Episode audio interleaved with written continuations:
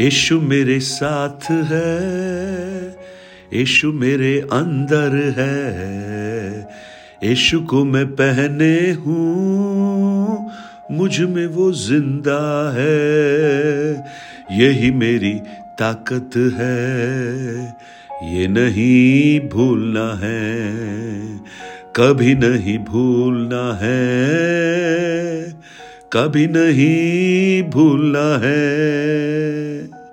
Good morning praise the Lord दिन की शुरुआत परमेश्वर के वचन के साथ। मैं पास्टर राजकुमार एक बार फिर आप सब प्रिय भाई बहनों का इस प्रातकालीन वचन मनन में स्वागत करता हूँ। आज हम जब इस भोर को उठे, हमने क्या परमेश्वर को धन्यवाद किया? एक और दिन के लिए, एक और सूरज की किरणों को देखने के लिए जो अनुग्रह प्रभु ने दिया, इसलिए हम उस प्रभु का धन्यवाद करें प्रियो। वचन कहता है प्रति भोर को उसकी करुणा नई होती जाती है और आज नई करुणा से वही प्रभु आपको भी भरे मेरी प्रार्थना है। आज मैं आपका ध्यान पहले शामुएल की पुस्तक, उसका पहला अध्याय, उसके छ और सात वचन की ओर लाना चाहता हूँ। इस प्रकार लिखा है, परंतु उसकी सौत इस कारण से कि यहोवा ने उसकी कोख बंद कर रखी थी, उसे अत्यंत चिढ़ाकर कुड़ाती रहती थी। और वह प्रतिवर्ष ऐसा ही करता था। और जब हन्ना यहोवा के भवन को जाती थी, तब पनीना उसको चिढ़ाती थी, इसलिए वह रोती और खाना न खाती थी। हन्ना, जो शामुएल भविष्यदत्ता की माँ बनी, शामुएल के जन्म से पहले परमेश्वर ने उसकी कोख को बंद कर कर रखा था। आपको याद होगा, जब याकूब से उसकी पत्नी ने मांग की, राहेल ने मांग की, मुझे एक बेटा दे। और वो क्रोधित हो गई याकूब से। तो याकूब ने कहा, क्या मैं परमेश्वर हूँ कि तुझे संतान दूँ? संतान परमेश्वर देता है। संतान यहोवा की ओर से दिए गए भाग है। गर्भ का फल उसकी ओर से प्रतिफल है। यहोवा ने हन्ना की कोक को बंद कर दिया। लेकिन जो मेरा विषय है उस कोक का बंद होना, यानी आशीषों का नहीं मिलना, प्रार्थना का उत्तर नहीं मिलना, जो हम चाहते हैं जीवन वैसा नहीं चलना, और साथ ही साथ उस कमी के कारण दूसरे लोग का हँसी, दूसरे लोगों की मज़ाक, उनकी निंदा, हन्ना को परमेश्वर के भवन में जाने से नहीं रोक पाई। ये बहुत महत्वपूर्ण है। आज जब हम कुछ लोगों को देखते हैं, वो प्रभु के पास इसलिए आते हैं कि वो प्रभु से आशीष पाना चाहते हैं, अपनी समस्या का अंत होते हुए देखना चाहते हैं, प्रार्थना का उत्तर पाना चाहते हैं।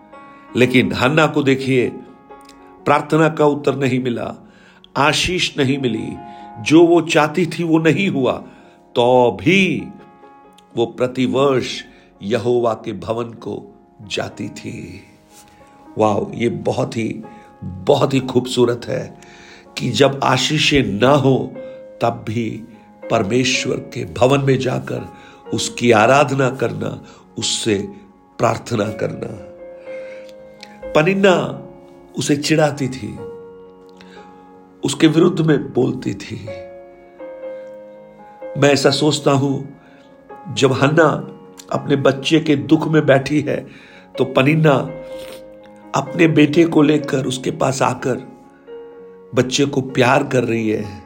उसके सामने उसको दूध पिला रही है। और हो सकता है इसको भी पकड़ने के लिए बोल दे। कितनी दुखी वो होगी। शायद उसके मन में कड़वाहट भर सकती थी। बहुत से लोगों के मन में जब ऐसी अवस्थाएँ आती हैं परमेश्वर के प्रति भी कड़वाहट भर जाती है। आपने देखा होगा कुछ लोगों के जीवन में जब ऐसी परिस्थितियाँ आती हैं तो वो कहते हैं, परमेश्वर है ही नहीं। लेकिन हन्ना प्रतिवर्ष परमेश्वर के भवन को जाती थी। आज मुझे सुनने वाले मेरे प्रिय भाई, बहन, आप हो सकता है कुछ आशीषों के लिए प्रार्थना कर रहे हो आप एक संतान के लिए प्रार्थना कर रहे हो, बीमारी की चंगाई के लिए आप प्रार्थना कर रहे हो, आप एक जीवन साथी के लिए प्रार्थना कर रहे हो, आपके बच्चों के अच्छे भविष्य के लिए आप प्रार्थना कर रहे हो। लेकिन मैं आपको एक बात बताना चाहता हूँ, आपके पास जो सबसे बड़ी आशीष है, अगर आप उसे पहचान लें तो आप उसके लिए बहुत धन्यवाद बोल सकते हैं, और वो सबसे बड़ी आशीष है परमेश्वर। अगर आपको ये मालूम है कि यह परमेश्वर मेरे साथ है तो आप उसके लिए उस परमेश्वर को धन्यवाद देंगे। आप देखिए, जब हन्ना यहोवा के भवन को जाती थी तो भी उसका गर्भ खाली था, उसका पेट खाली था। शायद उसने अपने हाथ को अपने पेट पर रखकर उस खाली गर्भ को देखकर मन में ज़रूर सोचा होगा, हे परमेश्वर, काश तू मुझे भी एक संतान देता। लेकिन उसका हाथ तो खाली पेट पर है, लेकिन उसका ध्यान यहोवा परमेश्वर पर है, क्योंकि वो आराधना करने के लिए परमेश्वर के भवन को जा रही है। आपके खालीपन में, आपकी निराशा में, आपकी बीमारी में, आपकी तकलीफों में, आपकी कठिनाइयों में, जब जीवन आपके अनुसार नहीं चलता, उन परिस्थितियों में आपकी पराजयों में, आपकी निंदाओं में, आपकी बुरे हालातों में अगर आपका ध्यान उस परमेश्वर की ओर है तो मैं आपको इस वचन के द्वारा प्रोत्साहित करना चाहता हूँ। परमेश्वर आपकी अवस्था को बदलकर सब कुछ बदल डालेगा। हालेलुया। हन्ना रो रही है। हन्ना पहले पति के सामने रोई, लेकिन अब उसे समझ में आ गया कि पति मदद नहीं कर सकता। इसलिए हन्ना दस वचन में लिखा है, यहोवा से प्रार्थना करने और बिलख बिलख कर रोने लगी। ओ, हालेलुया। आज कुछ बहनें आप रो रही होंगी। भाई, आप रो रहे होंगे। अपने भविष्य को लेकर, अपने परिस्थितियों को लेकर। लेकिन अगर रोना ही है तो ये एक अच्छा स्थान है रोने के लिए, परमेश्वर की हुजूरी। संसार के सामने रोने से कोई फ़ायदा नहीं होगा, लेकिन परमेश्वर के सामने रोने पर वो आपके आंसुओं को अपनी कुप्पी में सहेज कर रखेगा। परमेश्वर के सामने रो रही है। रोना बहुत सामर्थ्य है प्रियो।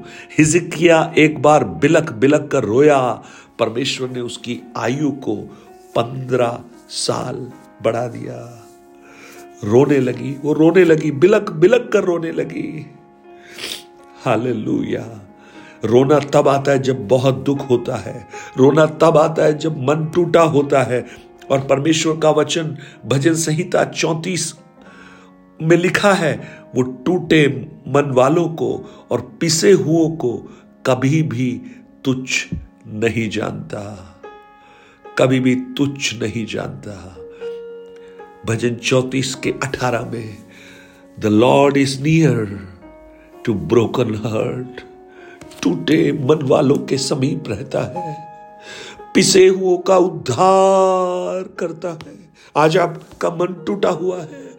आप पिसे हुए मन के साथ बैठे हैं। आपकी योजनाएँ धूमिल हो चुकी हैं।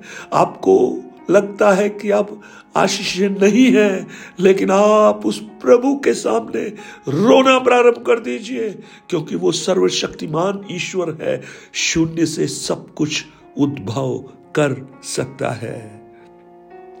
परमेश्वर के सामने रो रही है और स्वर्ग उसकी आवाज़ को सुन रहा है।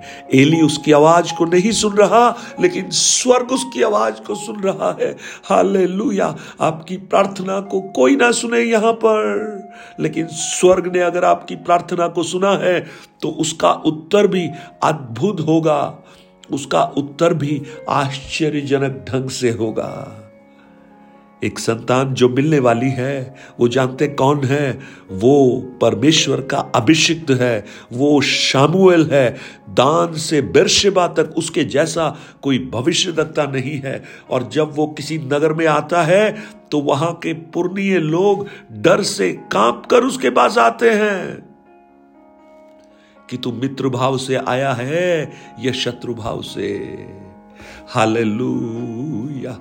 आज जब आप उस परमेश्वर यहोवा पर भरोसा रखते हैं, उस प्रभु यीशु पर भरोसा रखते हैं, आपके जीवन में ऐसे अनुग्रहों को प्रकट करेगा कि आप आश्चर्यचकित हो जाएँगे। हन्ना रो रही है। परमेश्वर सुन रहा है, उसके लिए कार्य कर रहा है। थोड़ा इंतज़ार कीजिए। विश्वास का गर्भ धारण कीजिए। समय पर एक बेटा होगा। समय पर एक छुटकारा होगा। स्वर्गीय पिता, आज मेरी प्रार्थना है। मुझे मालूम है प्रभु, बहुत सी बहनें, हो सकता है संतान ना होने के दुख में व्याकुल हो। बहुत सी बहनें अपने जीवन की चुनौतियों में व्याकुल हो। भाई लोग निराशा में हो। लेकिन आज वो यहोवा के सामने रोए प्रभु।